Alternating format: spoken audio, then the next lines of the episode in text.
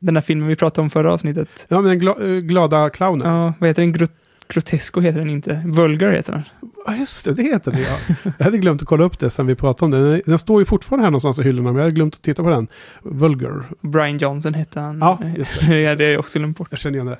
Hörde du Alex och Sigges eh, podcast där de eh, hyllade Leftovers så? Nej, jag tror inte det. Men jag såg på Instagram att Alex var helt lyriskt över Leftovers. Ja, han hyllade något avsnitt i säsong två som världens bästa tv-serie av snitt va? Ja, men har du sett Leftovers? Nej, jag har inte sett det överhuvudtaget. Men dels så såg jag den här Instagram-bilden från Alex. Ja. Och dels så lyssnade jag på förra fredagens avsnitt nu då. Och eh, då, då pratade de också om att det var så himla bra, säsong två. Ja. eh, av Leftovers. Det är tio avsnitt per säsong. Men jag blir himla sugen på att se det där. ja. Du också? Jo, jo, jag blev jättetänd på att se det. Men Alltså jag har hört namnet och jag eh, förstår, eller de sa också på podcasten att det handlar om eh, det är en dramaserie och det är att eh, helt plötsligt försvinner 2% av jordens befolkning eller något liknande. ja, jag såg de första avsnitten så, faktiskt. befolkning, ja. Jag såg de första avsnitten Jaha. på första säsongen. Och jag gillar ju Lost och det är ju samma, det är han som skrivit Lost. David Lindelof. Ja, precis. Ja. Ja, Jag blev ju äggad, peppad. Det kanske är den man ska ta då. Jul och nyårsserien. Ja, ja. Men det var andra tv-serier. Då får vi ta en annan podd. podd Ja, det här kan vi inte ha med i början i alla fall.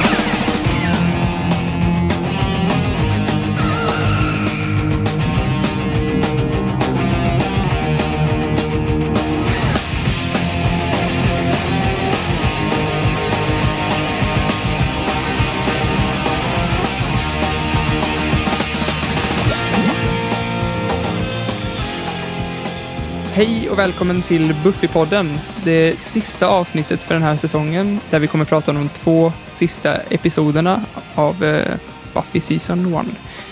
Hur är läget Henke? Jo, men det blir ganska bra så här på en torsdag kväll. Mm? Eh, veckan, arbetsveckan börjar närma sig sitt slut.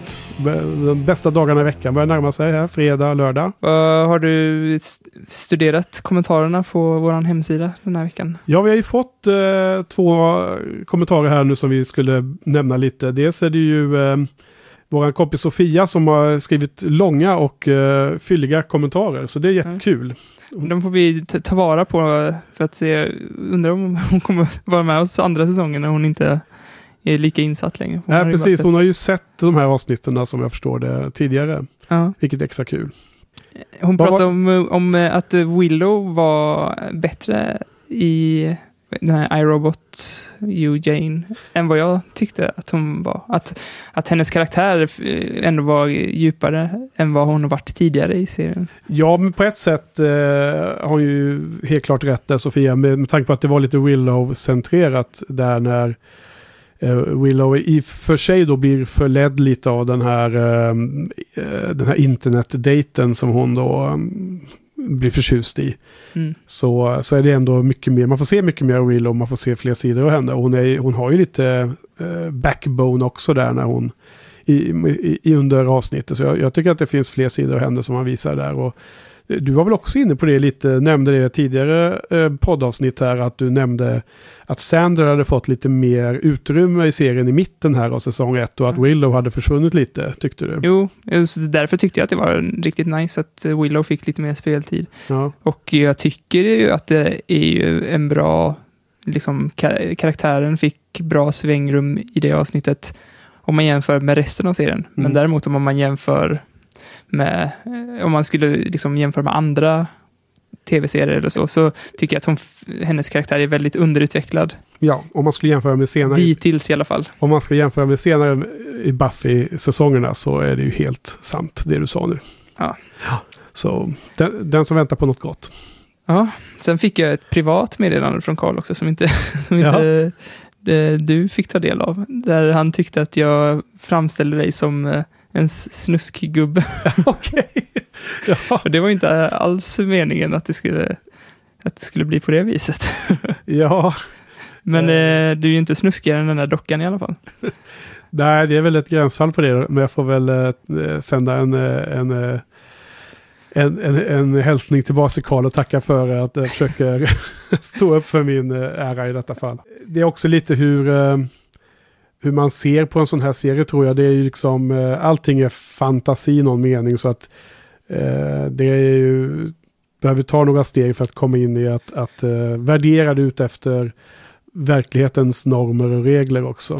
Ja. Ja, när Carl kommenterar också lite lustigt att eh, vårat banter mellan, eh, vi pratar om de specifika avsnitten var, eh, han såg en karaktärsutveckling där och jag tyckte det var lite rolig kommentar i alla fall.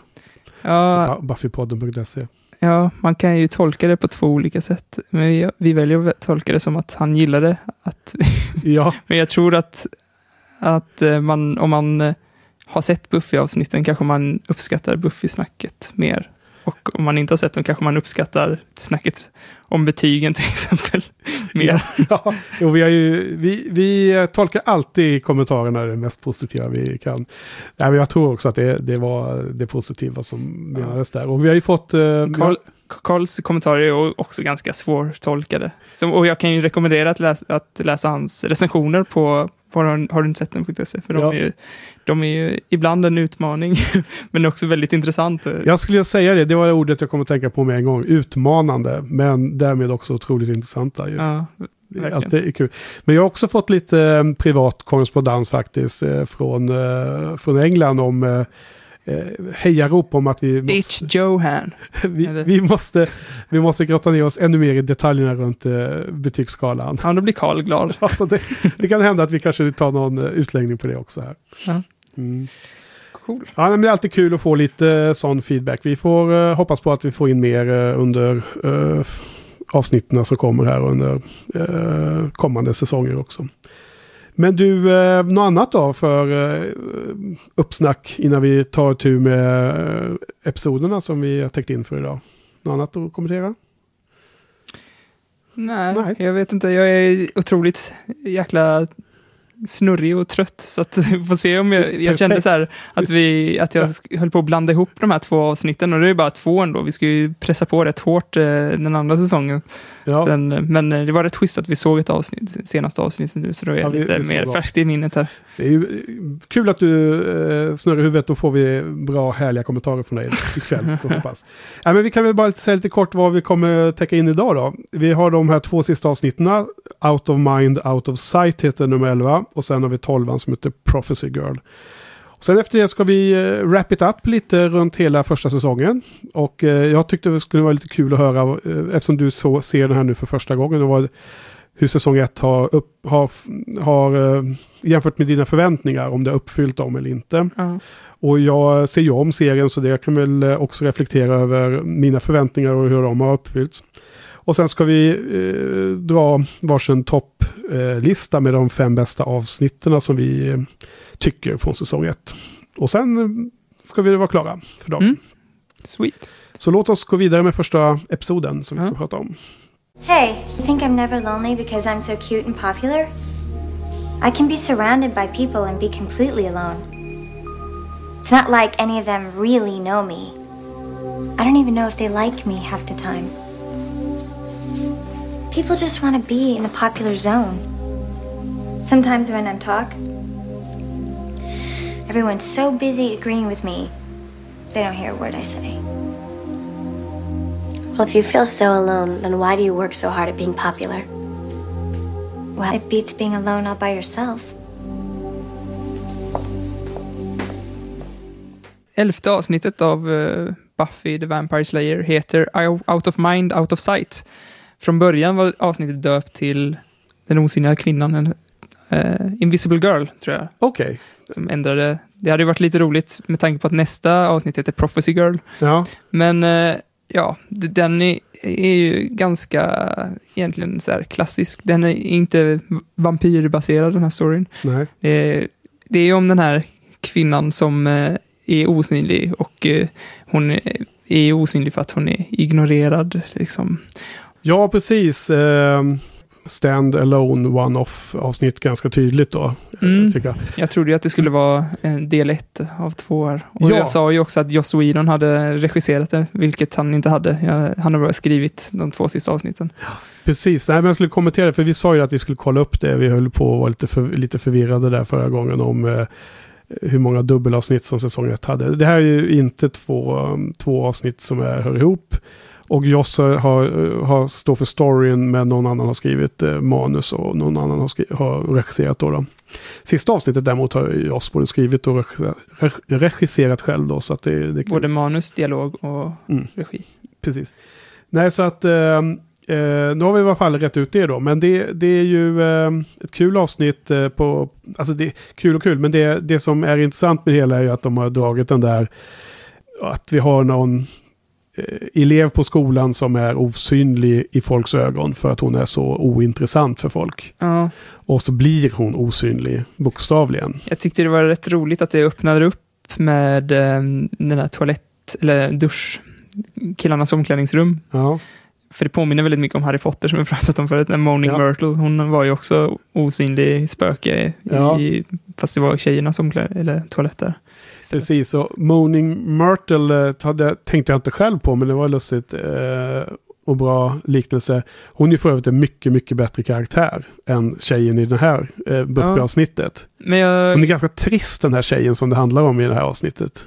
Tycker du inte det? Jo, absolut. Men jag, eh, hon är ju hon är en känd skådis nu, hon som spelar Moaning Myrtle. V- Vilken menar du? Har- Harry Potter eller det här? nej, jag, nu har jag börjat kalla henne för Moaning Ja. Jag kommer inte ens ihåg vad hon heter. Det, hon var så Det kanske är- ointressant i mina det ögon också, bra- så jag vet inte ens vad hon hette. Hon Nej. hade ju något namn där. Ja, Eh, vi kan kalla henne Moaning Myrtle. nej, det det gör kan vi vi inte. Då blir jag förvirrad. Då Men, var det bestämt. Jo, men jag känner igen henne. Jag glömde kolla upp vem det var. Vem är det som spelar henne? I... Hon var... Hon var jag, jag skrev upp vad hon hette, ska jag kolla det? Ja, det får du titta där. Du har dina anteckningar framför dig där va? Ja, nej, det hittade jag inte. Men hon eh, var med i Heroes bland annat. Och hon var med i Better Call Saul, lite snabbt i alla fall. Aha. Men det är från. Heroes, hon var ju någon FBI-agent i Heroes. Det, så, det skulle Aha. alltså med tanke på att det slut, slutet på den här, Ja. det här avsnittet så skulle det kunna vara en prequel till, till Heroes. För hon Ja. är ju FBI-agent i, fast hon är inte osynlig i och för sig. Det skulle kunna vara en prequel till Avengers kanske, där, där hon, eh, Ja. Vi måste kolla vad hon heter. Måste vi det? Ja, du letar fram det där i dina anteckningar. Det, det tar för lång tid för mig att slå upp här på paddan. Clea Duval heter hon. Ah, Okej, ja, jag känner inte igen det namnet. Men jag känner igen ansiktet. Ja, Så hon är, hon är mycket yngre här då förstås. Det här var 97 och... men eh, hon verkar ha varit med i väldigt mycket tv-serier. Ja, ja, hon är en typisk sån eh, skådis. Ja, som den Så i Better Call Saul så var hon bara någon, liksom, Sauls pappas doktor. Ja, så ja, att det var ingen stor roll där direkt. Så, så ehm, när gick egentligen Heroes? Jag såg ju, tror jag, jag såg inte alla säsonger, för det, det blev så mycket sämre ganska snabbt där. Ja, Men nu ska de börja om va? Jag tror det kommer en, ja det har väl redan börjat. en reboot eh, på det på ja, något sätt. och det ska ju också vara skit. Så. Alltså, okej. Ja. Men, ehm, så jag kommer inte riktigt ihåg den, eh, att det var någon FBI-agent där. Men var det de, uh, okej, skitsamma. Uh, Heroes, första säsongen var jättebra tyckte jag. Sen så blev det mycket, mycket sämre. Det var en jättelång story om några som kom ifrån Sydamerika och Ja, vandrade. skit i den nu. Den är Ja. alldeles för ointressant. Den är dålig. ja, nej, men out of mind, out of sight. Det- Jag tycker inte det finns så jättemycket att säga om det avsnittet. Jag hade för mig att det var ganska okej, men jag tyckte att äh, det var inte så kul nu den här gången jag såg det. Det var... Det är, mer, det är mer kul med ett sånt här dramatiskt avsnitt där det är väldigt... eh, det var ju i botten väldigt synd om den tjejen som var så eh, utfryst av sina Ja. klasskompisar att hon blev osynlig. Men det hade ju varit mer dramatiskt sorgligt om hon hade varit en normal person. Nu var hon ju också en maniac. Ja, nej men jag, ja, precis. Jag tänkte också på en annan grej som jag har tänkt på i varje avsnitt här, men, men om, de, om det hade varit mer otydlig, att hon var genomskinlig, att hon kanske, att, eh, eh, hon, alltså att det inte var så himla tydligt att hon var helt genomskinlig liksom. Ja, Ja, men hur hade det funkat då? Det hade hon ju inte var, då hade man ju fått ändra på hela handlingen då, ja, å andra sidan. men eh, kanske att det var mer, att det skedde mer stegvis, Ja. Eh, att, man, att det tog lite tid innan man fattade att hon var, att ingen såg henne. Ja. Det hade varit lite, lite mer intressant tror jag. Precis, för nu kommer man in efter det har hänt. Det kanske fanns en sån eh, fas som du vill att se. Mm. Nu kommer man in i när det redan har hänt och hon är en outcast i, i skolmiljön och hon eh, reagerar ju med, med ilska och våld. Så hon Mm. tar ju ihjäl ett antal personer. Eller hon misshandlar någon, hon dödar ju någon också. Eller försöker döda i alla fall någon. Ja. Och, eh, men det finns ju en bra scen och det är väl innan man riktigt har förstått att hon, är, eh, att hon inte är speciellt eh, älskvärd också. Där man får se den scenen när hon det är som en flashback så det är lite annorlunda färger i, i, i scenen. Det är lite mer så här svart, mer åt en, en svartvit eh ton. Mm man får se när hon försöker få svara på frågan i, på, i klassrummet och sen så läraren ser ju inte henne än. Så då så tittar hon ner på sin hand och så ser hon att den är halvt genomskinlig. Den börjar liksom fejda ut. Den börjar, ja. Hon inte riktigt ser sin hand. Det är precis den, den fasen som skulle vara intressant att göra något kul av. Och då, då är här i det här avsnittet så känner man ju för henne väldigt mycket där. Men sen är hon ju som min... Hon är ju verkligen inte Moaning Myrtle som man kan heja på tycker jag. En skön, en skön, skön typ liksom, en skön prick. Utan hon är liksom lite mm, Miss Maniac här och inte speciellt kul. Uh, ja. och jag hade för mig, eller var det något annat där runt den tanken du hade mm, där? När jag, nej, men jag hade för mig att det var någonting om att Buffy skulle köra det här klassiska när man slåss mot någon som är osynlig. Det är att man släcker lampan och att det blir helt mörkt och så är man båda Eh, på samma lika villkor då. Mm. Men det kom aldrig där. Jag hade, helt, jag hade bara fantiserat ihop att det var så eh, fighten avslutades. Men det var inte det som hände alls. Utan eh, det, Buffy tog henne på hörseln istället. Ja, eh, började snurra. Men var det inte så att Cordelia hade mer utrymme i det här avsnittet också? Ja, absolut. Det är väl egentligen det som kanske det här avsnittet är lite mer känt för. Att Cordelia var, har lite mer, in, eller har sin första Just, ordentliga ja. interaktion För hon med... säger ju typ eh, att det är inte så kul, det, det suger att vara ensam, men det suger ännu mer att vara ensam, ensam. Ja. så hon är ju ensam fast hon är med massa folk. Men... It's better to be alone among people, eller något sånt där säger ja, hon. Among, uh, ja. Och det, det, är väl första gången jag, för jag, jag har ju hört dig liksom snacka väldigt mycket om Cordelia och jag fattar inte varför du snackar så mycket om Cordelia eftersom hon inte har så mycket utrymme alls. Nej. Och hon är bara liksom taskig, så här, säger taskiga saker. Och dessutom, så, så här, för, något avsnitt i början där man fick se Cordelia dansa. Jag bara, va? Ja. Det är väl skitsamma. jag har misslyckats bara, totalt, jag har förstört. Sån liten så här, biroll som du bara, ja. den här birollen dansade. Ja, jag fattar ingenting. Jag bara, och sen nu när man får se lite mer eh, mer utav henne så kan jag förstå charmen med henne lite mer. För hon är ganska rolig när hon väl får, fått lite mer utrymme och får, fått bli lite mer mänsklig. För ja. hon har ju varit helt omänsklig fram till det här avsnittet egentligen. Hon har varit en karikatyr, det ser jag ja. tydligt nu också. Jag, jag, jag har ju misslyckats med att hålla mig ju. Jag skulle inte ha... Det är ju intressant också, bara den saken är intressant. Jag skulle inte ha, ha låtit det släppt ut det på det sättet, för då hade det liksom man kunnat följa utvecklingen. Men det är jättesvårt att göra det. Nej, men jag såg dina förväntansfulla ögon när du ja. frågade vad tycker du om Cordelia? Ja. Jag, bara, jag vet inte, men hon är söt i alla fall. Ja, bara, ja. nej, inte så värst. Ja, hon är nice som fan. Eh, men eh, man får ju se lite här att dels får man ju en mer fördjupad bild av henne och det är jättebra. Men man får också se att hon faktiskt, eh, hon, hon, hon, är ju med och, och slåss mot eh, uh, vampyrer senare ju. I det här avsnittet? Nej, men i nästa. Och man, man får ju se henne redan här nu börja ta hjälp av uh, ja. uh, gänget så att säga. Buffy och hennes kompisar. Så att det här är ju som några steg på att komma mer in i gänget. Mm. Som, som blir ett steg till i nästa avsnitt då. Men jag skulle vilja fråga dig Johan vad du tyckte om slutet på det här eh, avsnitt 11. Då när, precis slutet när de här FBI-agenterna kommer och när de leder bort den här tjejen. Mm. Och de, helt plötsligt så dyker de upp på någon slags skola för uh, övernaturliga barn och ja. sådär. Flera saker tänker jag på. För det första så känns det väldigt uh, Joss Sweden. Ja. Med tanke på, det kändes som The Shield kom liksom. Eller de här med ja. blå handskar i Firefly. Firefly ja. Och, hands, um, hands uh, of Blue, ja, vad de säger, ja just det. Men de här uh, hemska männen som har blå handskar. Plock, har blå handskar och plock, Sen har de väl barnen. också i, i den här Cabin in the Woods har de väl också så här hem, hemska FBI-agenter. Ja, just det. Alla de där som jobbar på det där um, institutionen där med labbrockar och sånt. Det är mm. jättekul. Det var länge sedan jag såg det. Den är ju fantastisk den filmen egentligen. Så det känns som att han har byggt upp en så här ja. liten värld med FBI-agenter. Ja, alltså det... Gå igenom. Alltså jag får ju värsta X-Files-vibbarna. Ja, det också ja. ja. Precis. Och sen får jag också då hela den här Firefly Serenity med den här eh, The Academy som River Tam har gått på. Mm. Och som eh, hennes bror eh, räddar henne från i, i början av Ja. Serenity får man se. Det är liksom den miljön. Han verkar vara, ha någon form av hang-up på en sån Mm. sak. För att, Så, och det fick mig också känna så här att det här avsnittet har större betydelse än vad man tror. För det känns som att den här karaktären ska komma tillbaks. Men Ja. så har man ju sett alla andra, typ den här, när hon är en bönsyrsa eller vad det är. Ja. Då är Praying Mantis, ja. då, då får man se de här äggen i slutet. Och det Ja. vet jag ju att det kommer aldrig komma liksom tillbaks. Så att, Ja, Det var lite förebående eh, en sån eh, scen där du tänker att det här sätter de upp för att det ska Ja. återanvändas. Ja, och det kanske är så att eh, de hade funderingar på att göra olika saker men som aldrig liksom kändes att, eh, att Ja. det var bra nog eller något sånt där. Så de sket i det i framtiden. men de här FBI-agenterna kanske? De är ju... nu säger jag ingenting, du har ingenting sagt.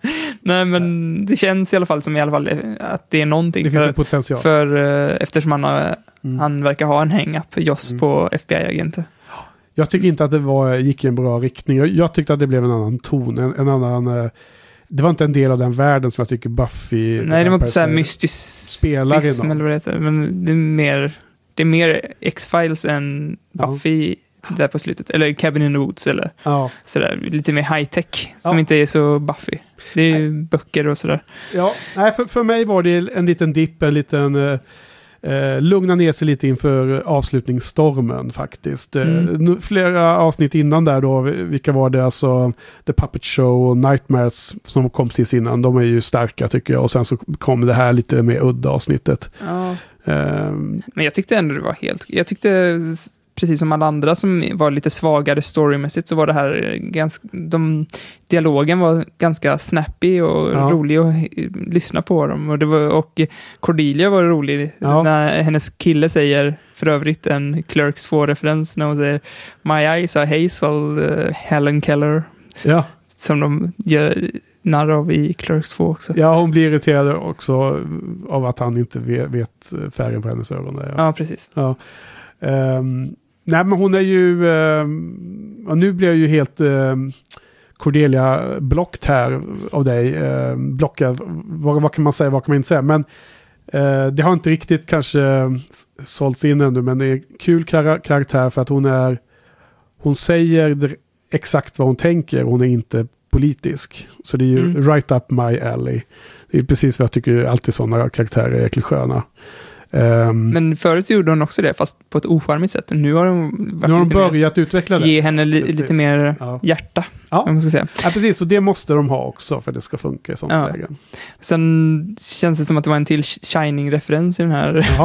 Med att eh, de skrev de här eh, look eller eller vad var det? Ja, det var ju look, listen, listen and learn tror jag det stod på väggarna. Jag bara kände mig ganska tom på um, kul uh, intryck från det här avsnittet. Men jag håller, jag håller med då när du säger att det är kul. eh, det, eller det som är då, som man kan ta med sig från det här då, eh, är absolut karaktärsutvecklingen in, inklusive den, den på Cordelia. Men väldigt lite om själva avsnittets Mm. mysterium eller problem som de löser. Mm. Så vad säger du? Eh, vad tyckte du om, eh, vad, vilket betyg skulle du sätta på det här avsnittet? En femma. En femma på den också? Ja. Ja, härligt.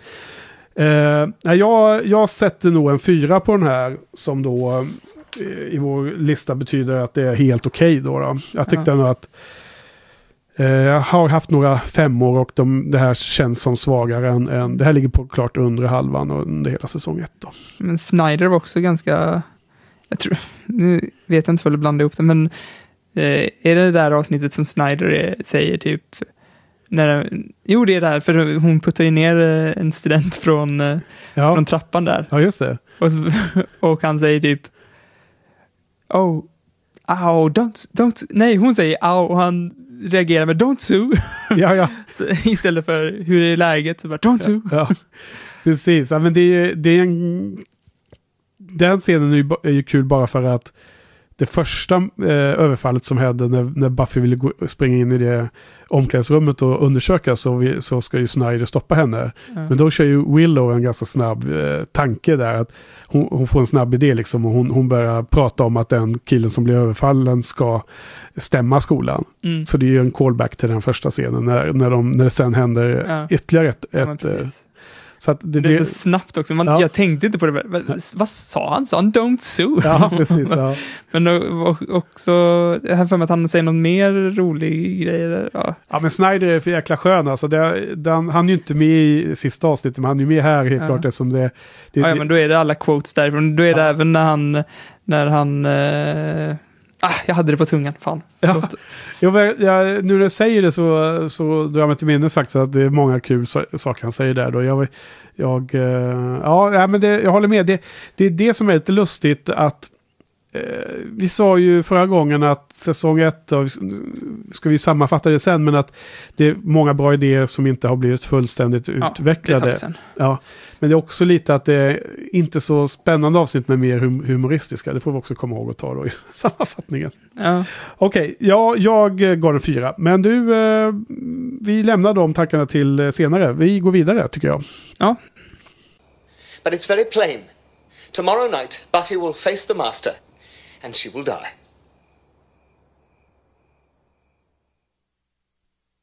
Okej, vi är tillbaks. Och nu ska vi eh, prata lite om eh, säsong 1 sista avsnitt som heter Prophecy Girl. Och det är ju eh, ett eh, avsnitt som jättemånga fans tycker är otroligt bra. mm. Och det är liksom det avsnitt från säsong 1 som är mest känt och som, som är eh, allmänt sett eh, det starkaste. Och eh, lite oklart hur pass... Alltså jag tror att det var så att när Joss och de gjorde det här så var de inte säkra på att få en förlängning. Så att det har också en lite tonen av en avslutning. Det som att om de inte fick chansen att förlänga med säsong två och jobba vidare så skulle det här kunna vara sista Mm. berättelsen från Buffy-universat. då. Ja, så det här avsnittet är alltså, det handlar om eh, The Master som är hela säsongens Big Bad och eh, enligt en profetia att han ska eh, komma loss och komma upp och ta över och härska jorden och i, i samma veva döda The Slayer. Och det finns ju en subplot där att den här eh, The Anointed One ska ha en del i detta och Ja. förleda eh, The Slayer i, i fördärvet. Och eh, avsnittet är eh, helt klart väldigt eh, my- mycket mer drama över det hela. Eh, speciellt under första halvan så finns det ju en del riktigt bra scener. Mm. Ehm, under andra halvan så är det lite mer actionorienterat och lite mer springa i kloakerna som vi sa då Mm. angående avsnitt två, The Harvest. Men vad, för, för att bolla över frågan, vad, vad, säg nu, vad tycker du om avsnittet som sådant? Eh, håller du med vad, de fansen, vad de, vad de säger? Jo, det gör jag. Det här är ju bland det bästa Buffy hittills, tycker jag. Eh, tyckte, tycker framför allt att skådespelarna har vuxit så himla mycket genom avsnittet. Det märktes så himla väl i det här, och, eh, i det här avsnittet och eh, allt som jag har klagat på, att, att eh, karaktärerna ibland behandlar sorg och sånt väldigt lättsamt, Ja. är ju totalt bortblåst i det här avsnittet. För Ja. det här, både att de tar väldigt allvarligt på sorg och samtidigt som de har den här humorn så, och sen att skådespelarna har hittat sina karaktärer och dessutom tycker jag är bättre skådisar än vad de var i början. Absolut. Så, och, ja, Sarah Michelle Gellar är helt fantastisk och eh, Giles är helt fantastisk. Och, så, så, ja. Ja, du pinpointar de, de två som jag skulle lyfta. Att säga att de, att de verkligen, eh, att de verkligen liksom gör bra scener här under Ja. första halvan. ja, verkligen. So that's it, huh? I remember the drill. One Slayer dies, next one's called. Wonder who she is. Will you train her? Or will they send someone else? Buffy, uh, To say how he's gonna kill me? Do you think it'll hurt? Don't touch me!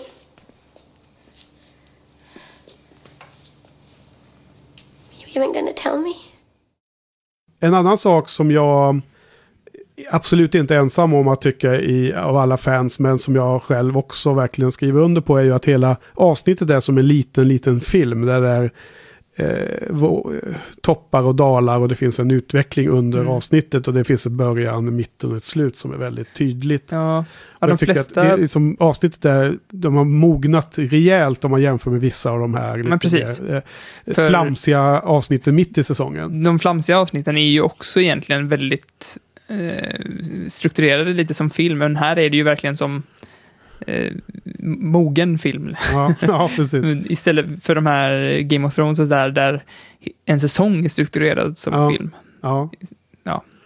ja exakt. Det, eh, det inleds ju mer av lite mer humoristisk karaktär, men sen så svänger den ju på, eh, som på en femöring och vi får några scener med eh, Buffy med Sarah Michelle Gellar som är riktigt nice. Eh, hon eh, råkar ju få nys på att den här eh, eh, profetian säger att, att eh, The Master ska döda Mm. The Slayer. Och det vill säga henne själv. Och hon tycker inte det är alls kul. Och det är kanske he- avsnittets bästa scen och hela säsongens bästa scen, måste Mm. jag säga. Och det håller jag också med om. Buffy, if the master rises, I don't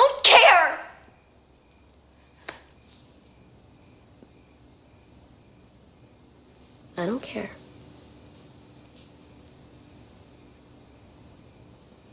Giles, I'm 16 years old. I don't want to die.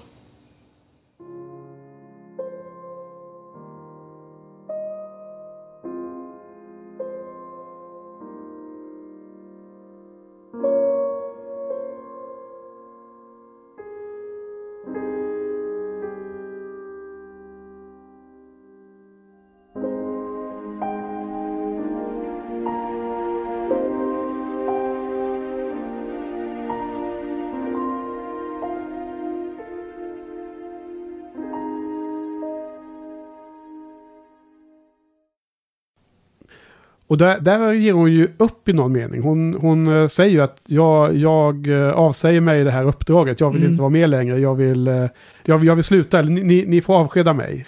Ja, och det, det är det som också är så jävla coolt också med Buffy, för jag har inte tänkt på det riktigt innan. Jag såg någon intervju med, med Joss, där de pratade om castingen av Buffy, för hon skulle egentligen spela Cordelia. Då Jaha. var det produktionsbolaget som sa, men hon är ju skitduktig, varför ska inte hon vara Buffy? Ja. Och, och eh, Joss bara, men det har vi inte tänkt på, det borde vi testa. Och hon Okej. var ju klockren, för Ja. hon kan ju spela både så här lite dum och sen skifta över till svinsmart och sen jättestark och Ja. sen den här sköra lilla 16-åriga tjejen. Ja. Och det är också så coolt för alla lyfter ju fram typ hon eh, Alien-karaktären eh, i Alien och Aliens. Att hon är så bra, liksom, som feministisk symbol nästan. Ja, du menar Sig- Sig- Sigourney Weaver? Ja. Ja. Alltså ja, Ripley? Ja. Ja, Ripley, ja, precis.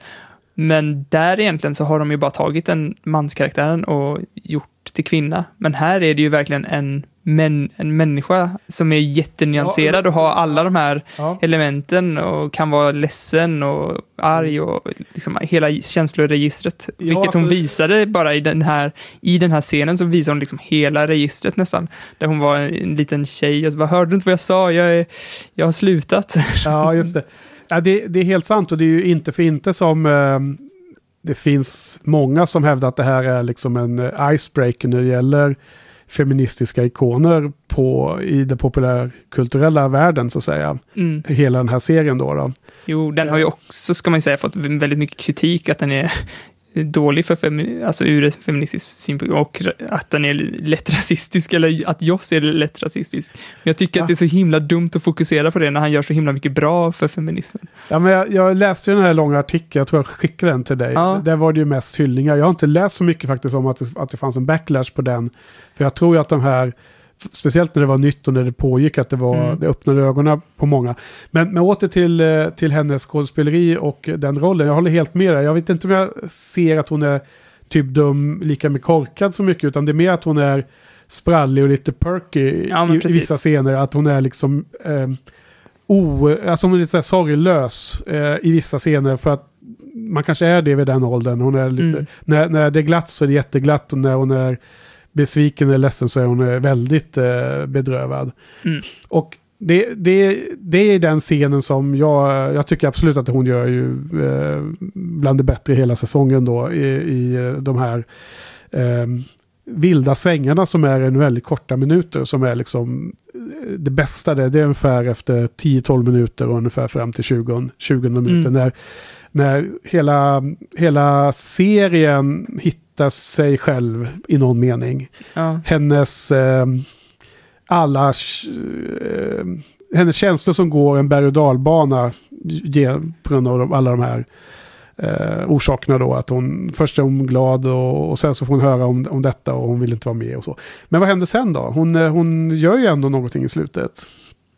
Av, avsnittet? Ja, precis. Hon, hon eh, ja det var en eh, kanske eh, otydlig fråga som jag kastade över på dig. Eh, nej, men jag menar, den är ju superbra den scenen. Hon, hon åker ju hem och hon har ju tänkt sig att nu skiter jag i det här. Och hon till och med, det var en, en viktig, eller viktig, en, en intressant scen med hennes mamma där. Ja. Som vi kommenterade också förut då, när vi såg det tillsammans. Eh, hon föreslår att de ska åka iväg på över helgen. Då när det här ska, allt ska ske. Hon har ju Ja. fått veta att nästa dag ska hon dö. Då vill hon bara åka iväg. Men eh, sen är det en ganska skön eh, så här, hänvisning tillbaka till en av de allra första scenerna i hela serien, hela säsongen, är ju när hennes mamma eh, vill att hon ska vara hemma en kväll och Buffy vill, måste gå ut för att de ska ju hindra den här första tillfället när The Master Mm. ska ta sig f- loss i, i avsnitt två. Mm. Och då så, då så tolkar ju mamman det som att det bara har att göra med eh, 16-åriga dottern som med, med boy, eh, vad heter, pojkvänner och skolan och sånt. Hon säger ja för, för, för, för er i den åldern så är ju allting a matter of life and death. Mm. Tycker mamman. Säger det som ett, ett bara standarduttryck liksom. Det, det är inte så farligt. Du kan stanna hemma, det gör ingenting. Mm. Och sen så, den här gången så när de har ett liknande samtal så säger mamma några saker där hon bland annat säger att eh, det är ingen som har bestämt din framtid. Du, vem, vem säger att man måste följa reglerna? It's not written. Ja, it's not written. Så att där är det istället, där är det istället hon, eh, hon gör ju någonting så att Buffy börjar tänka, va? Mm. jag kanske inte måste leva Man ska, efter inte, en man ska inte profetia. lita på att Dr. Deo säger it is written. Ja. Man kanske ska lita på sin mamma som säger att det inte är written. Ja, Exakt, det, det är en scen som jag tror är...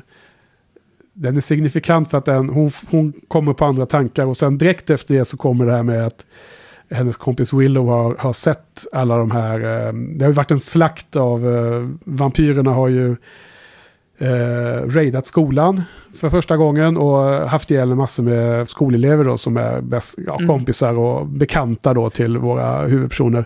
Och där är det ju en, en scen när Willow är helt bestört och eh, knäckt över att, att, att eh, världen håller på att tas över av de här onda eh, monstren.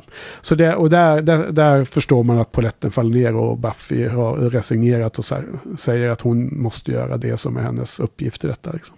Ja. Men parallellt med det så är det ju också en story med att eh, det här triangeldramat som in, liksom har pågått hela säsongen men som aldrig riktigt hänt någonting i. Ja, du menar med Sander och Buffy? Och Willow och Sander? Japp, exakt det triangeldramat. Ja, ja. Av alla triangeldramor så är det det jag syftar på. Ja. Men där de, Sander äntligen tar liksom steget och nervöst frågar Buffy om han, hon inte vill följa med på den här springfling. ja, dejt på dansen. Mm. Men det är ju ganska modigt av honom ändå. Jo, Han, han, han verkligen. satsar deras eh, kompiskap där. ja, verkligen. Och eh, man ser ju att han är nervös eh, när han går fram till henne. Sådär. Och, eh, och då känner man ju väldigt mycket för Sander. Ja. Man, man känner med honom som fan. Men sen hur han reagerar inte lika charmigt och säger "Han måste, vara, måste man vara odöd för att få hänga med dig eller? Ja, men han, han tar ju inte reject, rejection speciellt väl som han själv säger. Nej. Jag måste ändå säga att det, han har något där, Joss, alltså för att den här triangeldramat och hur det är då får sin, eh, sitt eh, slut här nu då i, i detta avsnitt. Det som har legat och gr- grott under hela säsongen. Ja. Det, det spelas ju upp lite som en komiska scener i inledningen av det här avsnittet. Det allra första man ser är när, när Sander övar sig på Willow. Mm. Hur han ska prata Ja, med, är- med, med Buffy. Det är, det är rätt fint när hon, eh, när, när Willow säger You can practice some more. Ja. hon tyckte det var jättehärligt när han bara övade sig på henne för hon var kär i honom. Liksom. Willow är ju olyckligt kär i Sander som är olyckligt kär i Buffy. Och, och, och han, han är ju väldigt elak när han sitter och övar på Willow. Han är ju väldigt naiv och helt blind på vad, vad han gör i det läget.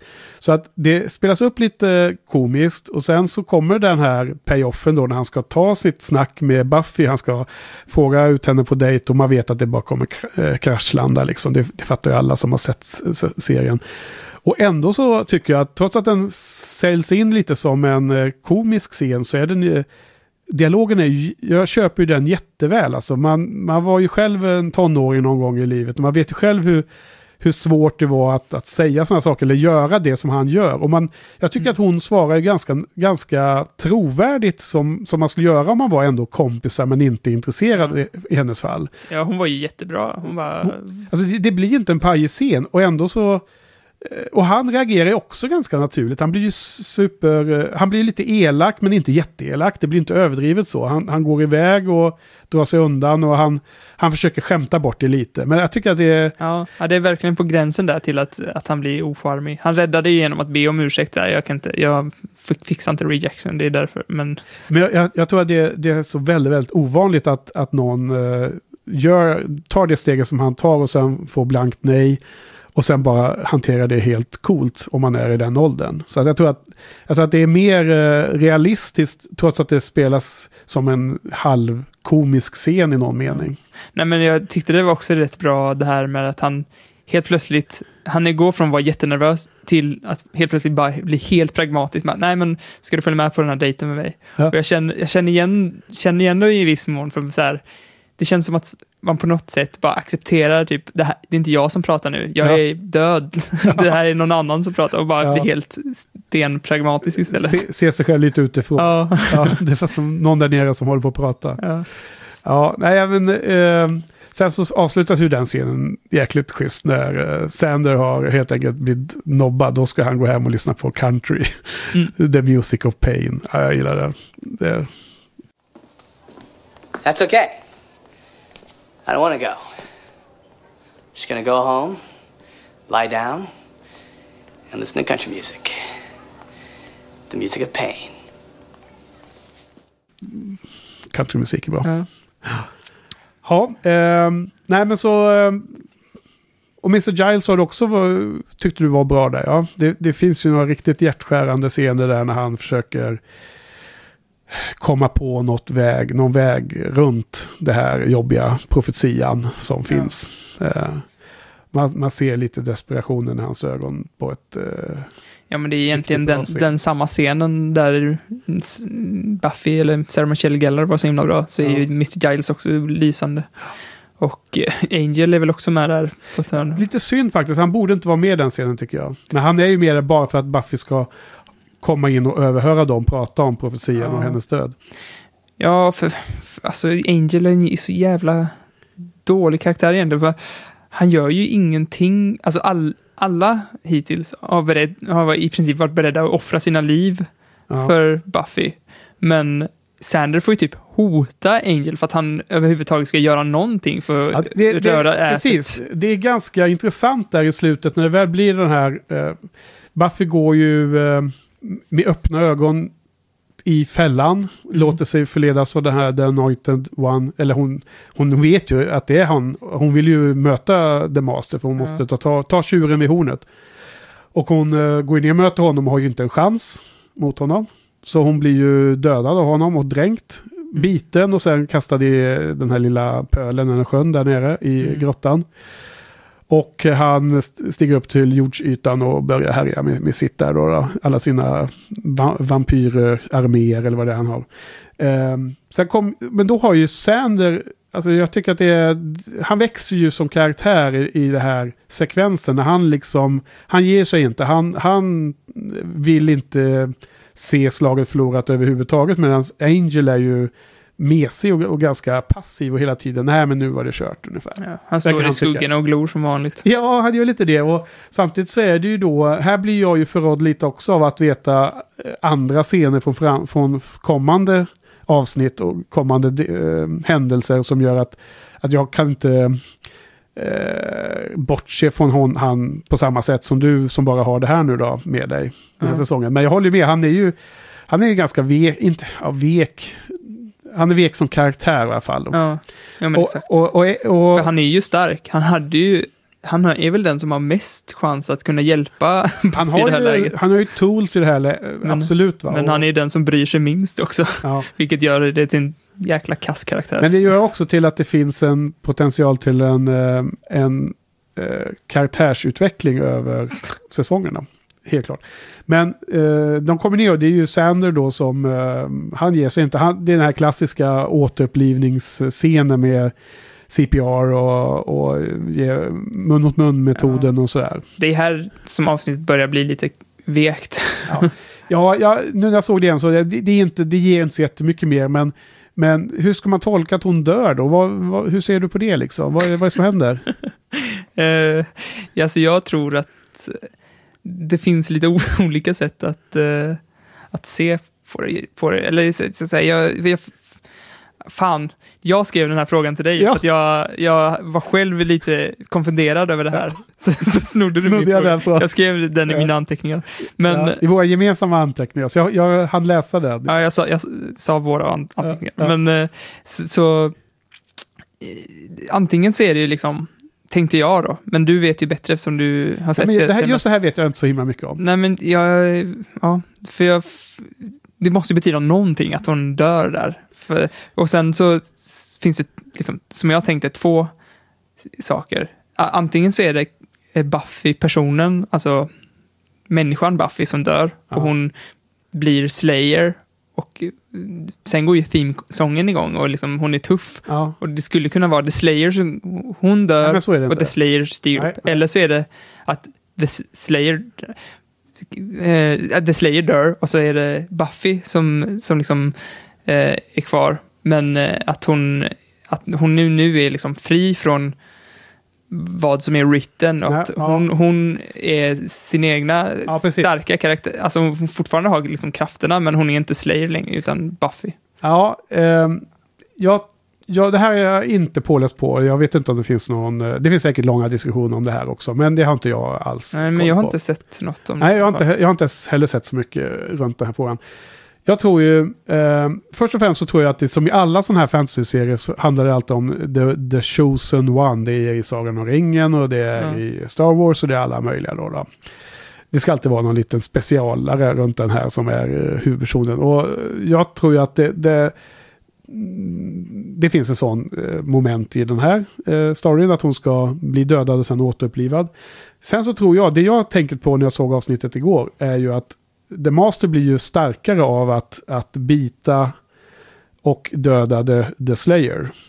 Men jag, sen när hon återupplivas så blir hon, är hon eh, å andra sidan också förstärkt av den, eh, den saken som har hänt. Vad det nu än är då, då som har hänt med henne där. För att hon, hon går ju upp och är helt superstark där. Så hon, eh, hon vinner ju den slutfighten sen. Hon hade Mm. ingen chans i första, första försöket. Men när, när, hon, hon får en rematch fem minuter senare i avsnittet, då har hon ju verkligen... Nej, men för jag tyckte styrka. det bara var märkligt hela den här att hon dog och sen återuppstod. Så jag tänker bara att det måste ju ha någon slags betydelse. För att nu är det bara, Ja, men det, oj, hon dog, hon Säg så här, det kommer ha betydelse, men jag tror att man ska inte övertolka det så mycket. Jag tror att hon är en person och The Slayer både innan och efter. Men jag tror att eh, både Slayer-rollen blir ju lite justerad av att det här har hänt, men framförallt personen. Och det får vi se i säsong två. Faktiskt. Men jag, Mm. jag tyckte, sen, sen eh, är det, det är mycket fight där och det är på olika fronter. Hela, resten av Scooby-gänget, eh, Mr. Giles och de andra har ju, blir ju belägrade av, av de här demonerna som börjar eh, äntra världen. Och det är väl lite sådär halvpajigt gjort. Men då, då har liksom redan avsnittet är Poängen med det är inte den här actionorienterade avslutningen utan det är ju det har, det har varit under första halvan de, de bästa sakerna. Sen slutar det ju med att eh, Buffy tar ihjäl den här The Master. Så att Ja. eh, det, det, slutar bra i någon mening. De, de eh, stoppar det, det omedelbara bara hotet. Ja, Och, och sen så men det var avslutas det. ja, det kanske har någonting med döden att göra, men det, det kändes som att de bara brute forceade. Det var ett slagsmål och de vann, Ja. vilket var lite tråkigt, för att de har Ja. alltid haft så här, något smart sätt som de har övervunnit de onda, o- onda bovarna med. Ja, nej, alltså det, jag kan tänka mig att det, det finns ju vissa scener där just när hon har blivit liksom återupplivad av uh, Sander. För att det är också en lustig kommentar att Angel har ingen, eh, ingen en, eh, han kan ju inte blåsa ut luft, han har ingen liksom andning. Han är ju död. Han behöver inte säga det. Nej. Eh, och, och det kan han ju nyttja då när han ska gå in i det här gas, det här rummet som är helt gasfyllt och så bland annat. Så, ja. Ja, det hade jag som anteckning till förra avsnittet. Ja. ja, att han inte behövde eh, ja, syra också. Ja.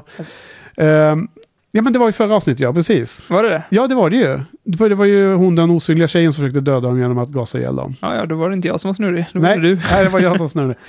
Uh, var var vi någonstans? Ehm, nej, men avslutningen där. Jo, men alltså då när hon har blivit återupplivad och hon, hon är stark igen, hon går iväg med sin ständigt vita klänning som inte kan bli smutsig överhuvudtaget tydligen. Inte ens när hon ligger i, i blöt sand där så blir den Nej, smutsig. Det var väldigt Så- övertydlig symbolism där. Det var väldigt Hon hade vit och ren hela tiden. tyckte det var och han, eh, Dr. Dio, hade någon svart Ja. läderhistoria på sig. lädertax nästan, taxido nästan. Ja. Nej men då, då när eh, signaturmelodin startade då i slutet av, innan det var slut liksom. Det var Mm. ju som en, en restart. Jag kan förstå att det fanns sådana, du hade dina funderingar där på om hon hade liksom ändrats på något sätt. Jag tror hon har ändrats men framförallt psykologiskt. Blev hon eh, Buffy den vite? Ja, Med just tanke det. på Exakt. hennes brudklänning. ytterligare en sån. eh, Ja, men det finns väl bara...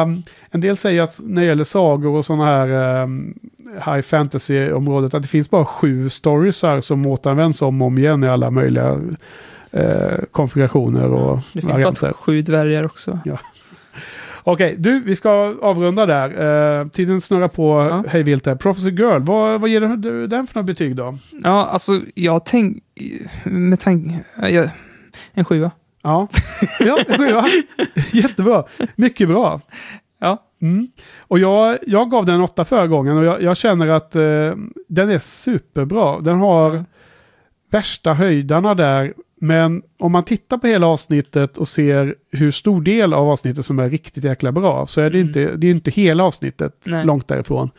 Och det finns en, en stor portion mot slutet som jag inte alls tycker var så superbra eh, eller intressant. Nej. Eh, Jag håller med. så att jag, jag tror att åttan vill jag nog att, att den går från mycket bra till otroligt bra. Då, att jag vill nog spara den lite till eh, kommande äventyr. Så att jag, jag hamnar på sjua också. Mm. Men jag tycker det är bra. Fy fan vad tråkigt att vi är så lika betyg Ja. hela tiden. Vi får se. Okej, vi går vidare. Mm. Yes! Yes! Shaters! This is a sign. We are in the final days! My time has come, glory! Glory! What do you think? 5.1? Okej då, så eh, det var de, de två avsnitten. Jag pratade ganska länge om eh, sista avsnittet och med rätta. Så nu är hela första säsongen slut med de 12 avsnitten Johan. Men vad, Mm. vad tycker du då? Om man jämför med när du, eh, vi för några veckor sedan startade det här. Hur var det, hur var det jämfört med vad du hade tänkt dig? Eh, när vi satte igång så de första avsnitten så blev jag så himla positivt överraskad. Ja, att du hade snackat härligt. ner den så mycket. Så det har väl mycket med förväntningar att göra. Ja, Men, och kollar man på grafer och så på, över betyg så här, på IMDB, vilka avsnitt som är bäst, så i typ alla säsonger ganska tydligt så går det uppåt att avsnitten blir bättre och bättre. ja, Men jag tycker att eh, de, det har varit så att eh, karaktär, karaktärerna och dialogen Ja. har ju blivit bättre och bättre för varje avsnitt. ja de har Men fördjupats då alltså. Ja, men storyn tycker jag faktiskt har blivit sämre och sämre för varje avsnitt. Okej, Så eh, speciellt de här första avsnitten, The Witch och Harvest och Welcome to Hellsm- The Hellsmouth, ja, eh, de där är ju storyn ganska stark liksom. Ja, ja. Men sen senare när man kommer till iRobot Eugene och, och de här senare avsnitten och Ja. dockan och det där. Det tycker jag att storyn har blivit... The Pack har vi också. The Pack, ja precis. Ja. Då har storyn, men karaktärerna, skådespelarna har blivit bättre, de har hittat karaktärerna bättre och, då, och dialogen har blivit mer snappy och sådär. Ja. Så man bortser från liksom första avsnittet där, där de faktiskt hade bra dialog också och allting var, alltså första avsnittet var ju väldigt bra, men Ja. sen har, tycker jag den kurvan var ganska tydlig, liksom att det ena går uppåt och andra går neråt. Mm. Okej, så jag förstår. Um, och vi har ju diskuterat uh, under de här avsnitten om alla uh, Buffy-episoderna och jag, jag har själv blivit lite, fått lite eh, en, en klarare bild över hur säsong 1 ska beskrivas. Men innan jag kom in på det, vad, alltså, hur, hur skulle du, är, är du sugen på att titta, titta på mer Buffy? Efter säsong 1? Ja, det är jag. Men det, jag tycker, jag, jag är så, ja, det avslutades ju väldigt bra. Mm. Men samtidigt så är, är ju storiesen har ju blivit sämre tycker jag. Ja. Så, att, så de- den euforin som jag, tro, jag trodde att det här kommer ju bli liksom min nya favoritserie, den har ju liksom avtagit lite. Ja. Så ja, det, det ska bli intressant att se hur det utvecklar sig andra Mm. säsongen nu. Ska inte göra som Sofia i alla fall, att eh, ge upp efter säsong 1. Nej, men hon hade ju eh, partner att skylla på det här. Ja, visst. Nej, men jag, jag, jag ska säga, för det första så var det otroligt nostalgiskt för mig. Det hade jag förväntat mig, men det var, det var mer nostalgiskt än vad jag hade tänkt eller, eller förväntat mig. Ja. Ehm, och, eh, och det är en ganska skön feeling. Det är som att återbesöka en värld och karaktärer som man eh, nästan hade glömt eller som, som gamla vänner som man inte hade sett på ett tag. Mm. Så det, det tyckte jag. Sen så tyckte jag att du formulerade väldigt bra någon gång här i mitten av säsongen att du börjar prata om att det, idéerna finns där och man alltid söker efter att de hade gjort det lite mer, fördjupat det lite mer och gjort det lite mer på allvar så hade det blivit bättre. Mm. Och det, det tycker jag också var väldigt bra eh, analys. Att det känns som en säsong där det fanns eh, hel, hel, hel eh, uppsjö med bra idéer som inte fullt ut förverkligades. ja, verkligen. Och jag tycker att generellt sett så har ju den här serien är ju känd för att jobba med långa story arcs. Mm. Och det har vi inte sett nästan någonting av alls Nej. i den här säsongen. Så det, det ligger ju på framtiden. Jag kommer inte ihåg exakt när alla de där började. Men det kan jag bara eh, konstatera själv då att det som jag själv kommer ihåg är ju inte så mycket från säsong ett utan jag kommer ihåg mycket mer från de andra säsongerna. Det är ju helt sjukt hur de bygger upp den här annoying one. Och han inte har någon jävla Ja. roll överhuvudtaget. Det- det är jag som en- fattar ingenting. Och du, Ja. jag tror till och med du har sagt så att han, han kommer ha stor betydelse. Och jag bara, han, han tog henne i hand och gick Ja. en liten promenad. That's it. Ja, precis. Nej, jag tror att jag försökte peppa spänningen med att säga att den här profetian byggde på the eh, anointed one. Ja. Ja. Nej, och, och sen så har jag för mig också att den hade en större roll, men det är ju som du säger, det, det rann ut i sanden ordentligt. Det var lite som en McGuffin liksom. Det pratades om det och det var en viktig parameter och sen hade det liksom ingen betydelse alls. Då, då. The Rabbit's Foot, Mission Impossible. Eh, Ja. eh, referens. Och, och vad jag då skulle vilja komma till var att jag kände att så fort det var lite mer eh, ren drama och lite mer äkta känslor och det kom i några avsnitt mot slutet och sen kom det framförallt i sista avsnittet. Då, då triggades jag igång mycket mer och jag tror att det är för att jag är anpassad till de senare säsongerna. Jag, det, det, det är det jag kommer ihåg mest av och det är det som jag såg senast också. Mm. Eh, och där är jag mer in tune med det. Så jag tror att, att det är mer av sånt som vi kommer att få se. Och jag kan väl säga att den här säsongen definieras för mig eh, framförallt för det hu- humoristiska inslaget. Det humoristiska dialogen och karaktärs eh, humor runt de eh, olika karaktärerna. Mm. Så. Ja. Så eh, det var lite kort om det. Jag mm, ser fram emot att eh, köra på med säsong två och även att vi eh, går över till formatet med fyra avsnitt per gång. Och då, då får vi liksom sålla mycket mer om vilka avsnitt vi, vilka episoder vi, vi, vi täcker in Ja. i, i diskussionerna.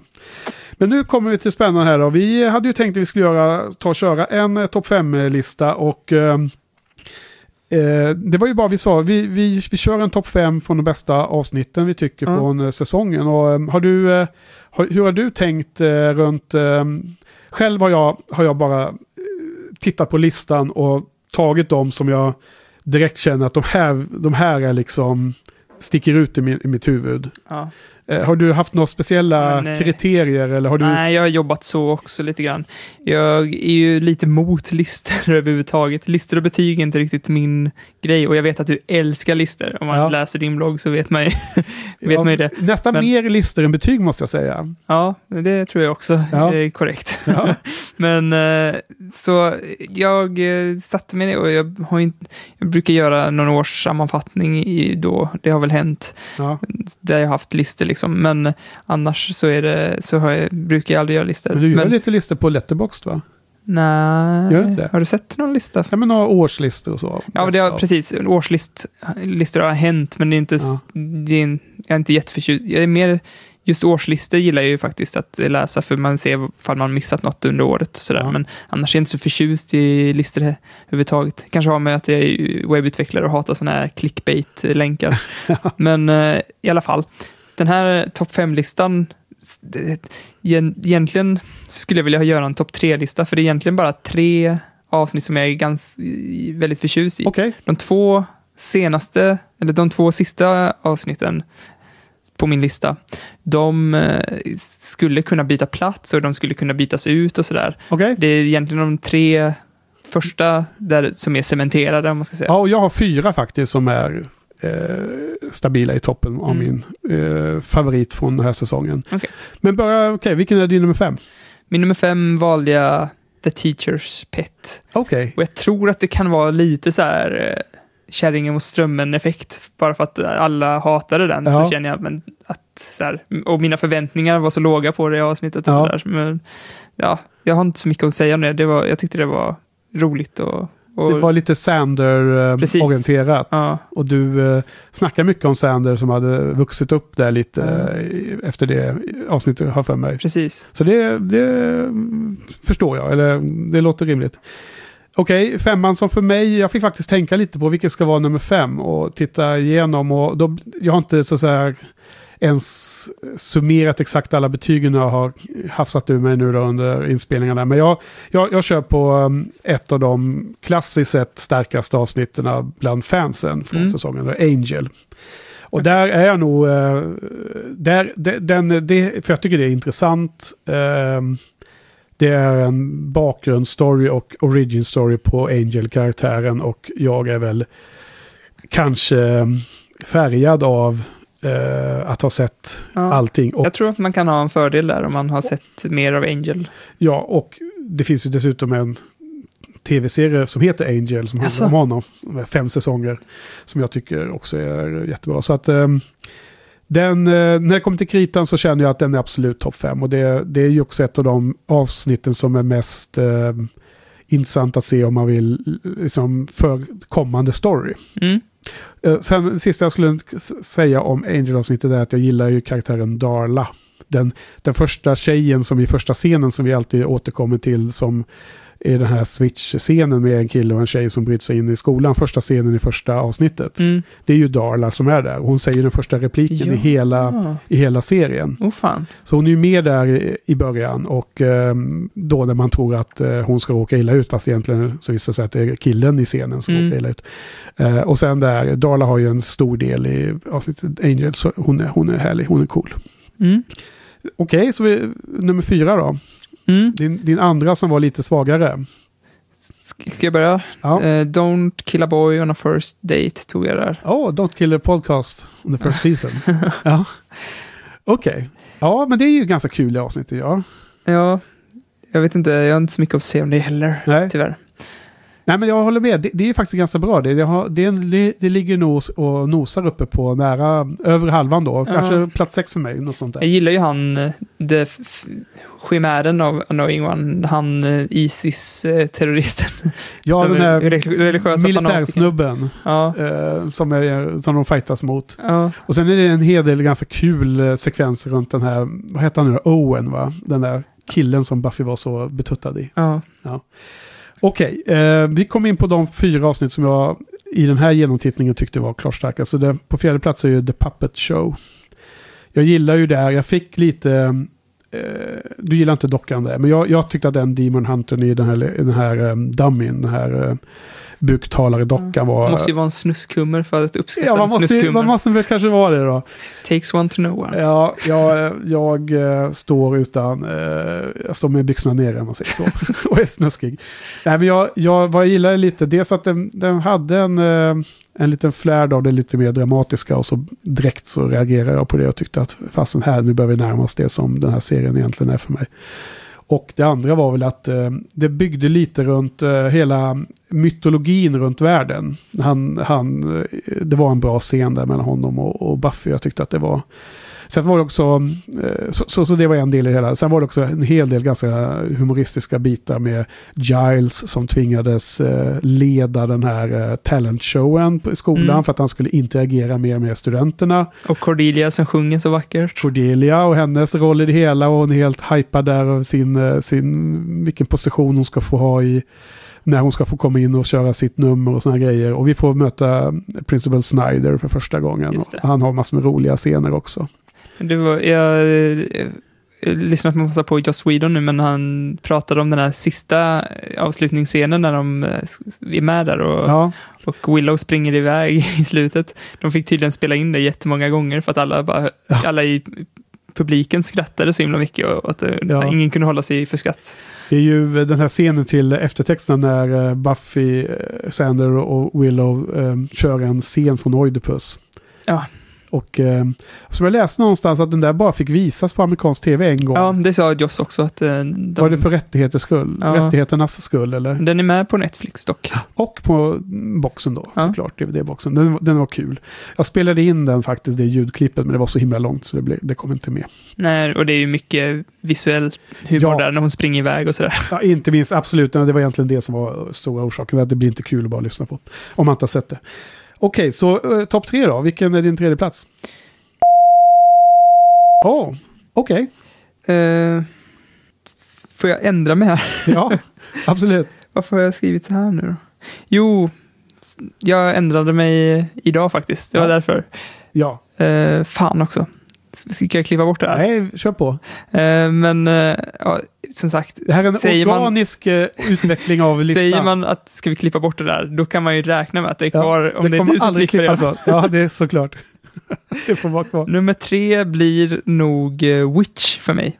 The Witch. Ja. Ja, The Witch. okej. Mm. Eh, jag tyckte att storyn var väldigt bra. Även om det var väldigt Monster of the Week så tyckte Ja. jag storyn var bra, humorn var bra, allting var ja. liksom på plats där.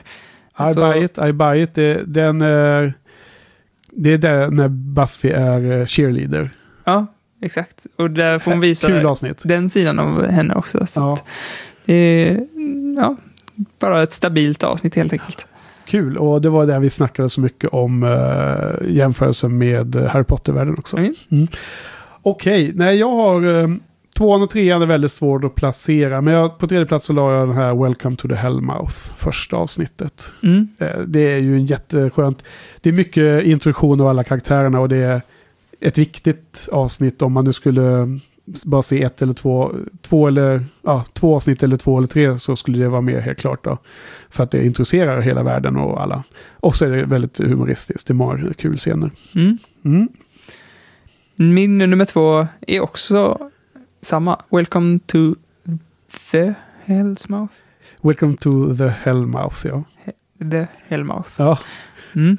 ja. och vad, vad, har du för några tankar om det då? Jo, för det är egentligen samma som Witcher där, att allting, all, det, alltså de, jag brukar inte gilla pilotavsnitt egentligen. Nej, Jag brukar, brukar ta ett tag för mig att liksom komma in i karaktärerna och jag tror att kar- karaktärerna brukar ta ett tag på sig att liksom Mm. Hitta sig själva på något sätt. ja. Och sen hitta varandra någonstans längs med vägen där.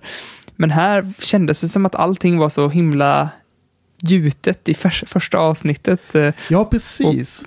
Ja, s- Bra kommentar, för det var någonting jag också nämnde tror jag när vi, när vi hade första poddinspelningen. Att, att, att jag var lite fascinerad över att alla karaktärerna sitter direkt. mm, de, är, de, är, de känns igen från säsong 5 och 7 Mm. i någon mening. Alltså de, de ändras, det är inte så att de är helt annorlunda och sen så hittar de eh, hem till slut och sen så jobbar de vidare på den eh, riktningen. Utan de finns där redan, Ja. in the flesh. Och det är verkligen fascinerande. Så det håller jag helt med om, en bra, bra kommentar. Ja, det var, det var ingenting som stack ut jättemycket, varken ur eh, då, kass, att det var dåligt eller bra, men det var ett jäkligt stabilt avsnitt. Ja, Liksom. det är tajt. Mm. Men då börjar jag misstänka att vi har samma etta då. då. ja, jag tror också det. Och vi hade samma... Nej, vänta nu. Det var din tvåa. Nu Ja. min tvåa först. Ja. Mm. Just det, för du, du hade den, på Welcome to the Hellmouth. Och jag hade då andra som jag sa förra gången. Jag tycker Nightmares är ju jättebra. Det är en, en, en nyvunnen favorit från, avsnitt, Mm, eh, från mm. säsongen. Ja. Och jag tycker både idén är klockren. Eh, sa du att de hade haft något eh, mardrömsavsnitt på X-Files också? Eller nej? Det finns inte något sånt. Det vet jag inte. Ah, okej. Inte hittills i alla fall. Nej. För liksom det, det känns ju som en eh, typisk eh, idé som man borde applicera på varje serie som har någon form av magi i sig. Ja. Att, att det här skulle eh, man jobba med. Så jag tycker idén är jättecool och sen så tycker jag att genomförandet är väldigt kul också. Även, Ja. även om du hade vissa synpunkter på att de var lite eh, standard, lite simpelt. Jo, eller? men precis. Men samtidigt så, hans, de här alla intervjuerna jag lyssnar på, så säger ju Joss att han är ju superfan av alla de här gamla skräckfilmerna. Ja. Och här märks det ju också att det, det är ju ver- verkligen eh, Nightmare on Elm Street, eh, liksom inspirerat. ja, precis. Och sen fick han göra en hel film om sådana saker. Ja. eh, The Cabin in the Woods. Verkligen. Ja. Så att, ehm, eh, men jag tycker också att eh, det finns, ehm, där påbörjas det som sen är så bra i våra, i våra första val på listan här nu. Den här ehm, dynamiken mellan Buffy och Mr. Giles och i deras mardrömsversioner speglas lite i vad som händer i sista episoden sen ju. Ja. Men ska vi ta våra sista gemensamt nu då? För Ja. Jag gjorde ju den här skiftningen i sista sekund efter vi hade sett, eh, som vanligt, att eh, när vi hade sett tillsammans där, Ja, så flyttade jag upp The Prophecy Girl till första plats. Ja, och det har jag också där såklart och det visste jag redan från första början. Men det är lustigt här att när de avsnitten som vi har sett om, nu har vi delvis valt de som känns bäst, men de har också vuxit för dig. Mm, Känns det som att Ja. du säger faktiskt. ofta. Så att, eh, Det har hänt flera gånger nu. Att, Ja. och jag vet att, ja, igen då, då ytterligare en Firefly, ehm, vad heter det, referens, men att borde där, jag se om den? den, är ju, den är ju typ bäst när man ser avsnittet för tredje eller fjärde gången ungefär. Ja, för jag har bara sett den en gång och jag tycker det inte är alls samma klass som Buffy. Så jag kanske borde se Ja. om den. Inte ens det här Buffy som du se- sett hittills? Nej. Nej. Okej, okej. Nej, eh, jag, när jag såg Firefly första gången så, när jag sett klart sista avsnittet, nummer 14, då började jag om direkt. för jag tyckte inte det var jättebra förrän... Jag, jag, jag reflekterar aldrig hur bra det var överhuvudtaget förrän jag sett hela. Och det var slut. Det fanns inget mer avsnitt. Ja. Tummen där tryckte höger, höger, mer. Men det fanns inget mer avsnitt. Ja. Så då började jag om det och det var då jag började se det på riktigt utan att följa handlingen utan se alla detaljerna som man bara söger i sig. Och så började jag inse att det här är ju magiskt. Ja, alltså det är ju, det är, man brukar ju säga så här att det, man ska inte se, alltså att det är tragiskt att man ska behöva se en hel säsong, alltså där. I tredje säsongen börjar det bli bra, men Ja. så, du säger vid tredje tittningen Ja. så börjar det bli bra. Jo, Men så är det, det är lite som community också, inte Ja. att man ska se alla säsonger flera gånger, men community är ju verkligen så att man hittar så mycket saker andra gånger man eh, tittar på ett avsnitt. Så det känns som lite samma grej där och, och att- att Joss har varit lite före sin tid där med att få in... ja alltså det, och det är lite samma sak med vanliga filmer. Det finns vissa filmer som med fördel ses många gånger och så finns det vissa filmer som absolut inte vinner på att ses om. Utan Nej. det är första upplevelsen som är, eh, eh, som är det bra med det hela. Och eh, de här tv-serierna som, som vi nu eh, rabblar om och som vi återkommer till ofta, tror jag alla de här är av det slaget att man ska se om dem. Mm. Jo, så The Prophecy Girl, jag, jag tycker helt enkelt att den här första halvan av det avsnittet är ju överlägset bästa partiet i hela säsongen och jag tycker att det är det som är mest intressant för karaktären och det bäst skådespeleri och bäst eh, dialog under de här partierna. Och det är riktigt känslosamt. Det blir dammigt i rummet faktiskt. Det var... Eh, nu så satt vi ju och, och så, såg på det ihop, men igår så var det... Det var lite... Det flög damm här i rummet och det blev lite... Jag fick... Ah, jag fick något i ögat där, så kände jag ett tag. Ja. Och samtidigt så tror jag att man behöver de här lätt, alltså alla avsnitt kan inte vara lika tunga som det här avsnittet Nej. va- var, för då, för då blir det inte samma impact. Man behöver de här lätta avsnitten, Ja. för då blir de här tunga avsnitten så mycket tyngre liksom. Precis, och, och, och så länge det då ändå blir en fördjupning av karaktärerna även när det är lättsammare. Som du varit inne på. Ja, och du, din eh, takeaway från Prophecy Girl efter dagens omtitt. Eh, något annat du vill lyfta? Ehm. ja, det var väl typ, äh, även tr- trots att eh, slutet känns lite hastigt, liksom, ihop, det känns lite ihophafsat tycker jag. Ja. Jag fattar inte varför hon skulle dö eller varför, varför han bara liksom dog helt plötsligt när de fightades. Ja. Så här, det kändes bara ihophafsat. Och jag tror att eh, det skulle varit nice ifall de så här, började bygga, att de gjorde de här två sista avsnitten.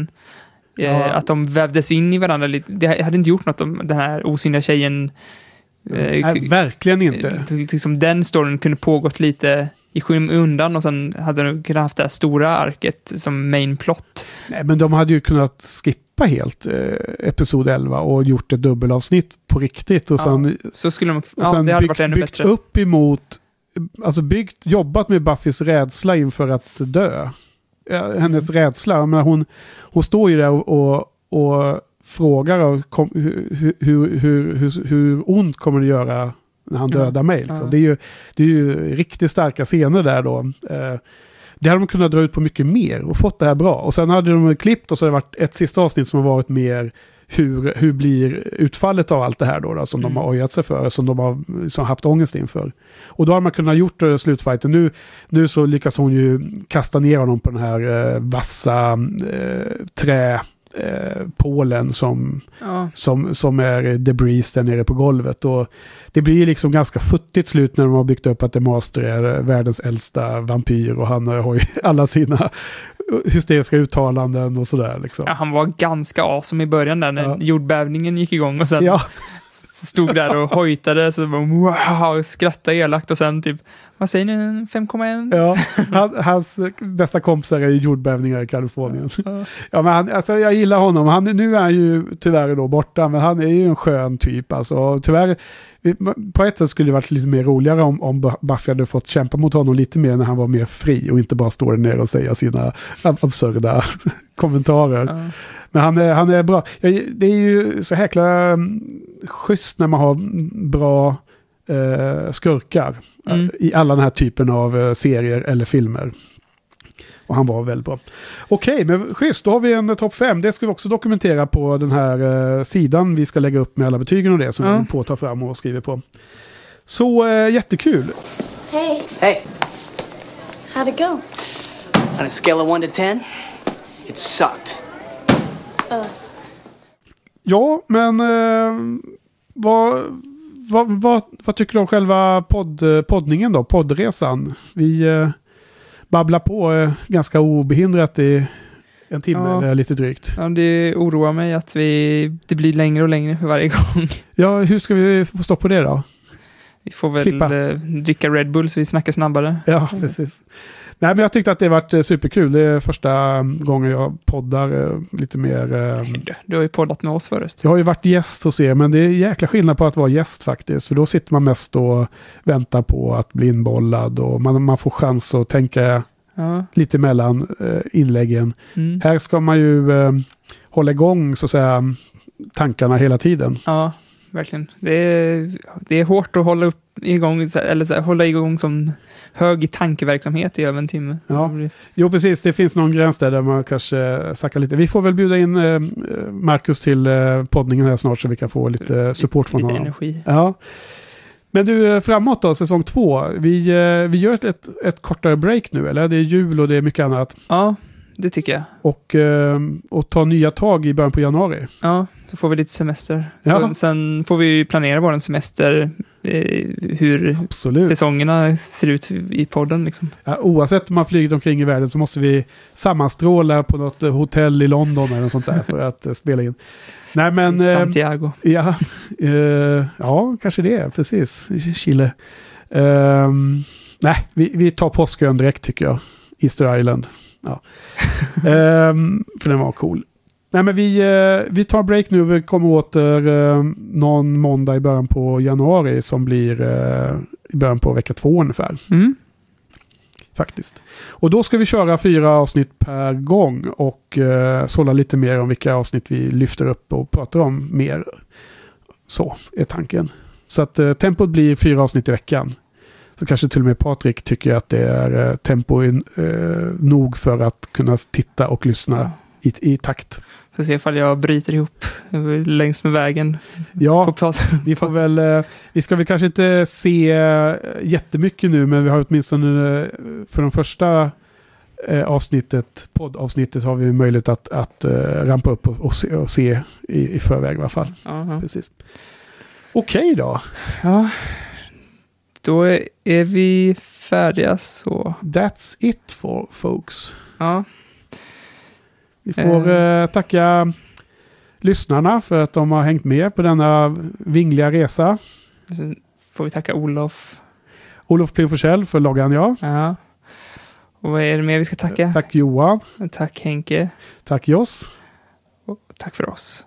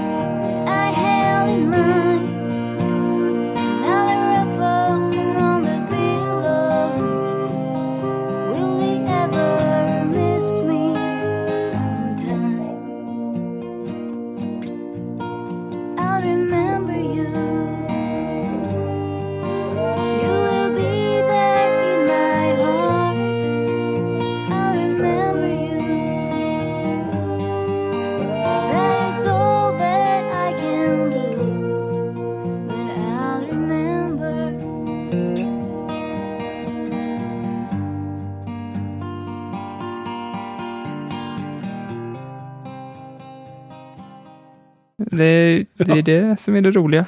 Har du stoppat nu eller? Ska jag göra det? Nej, jag vet inte. Men vem, vem ska klippa det här nu då? Jag, stoppar nu. Ja, eller är det här outtakes-material? Nej. Nej.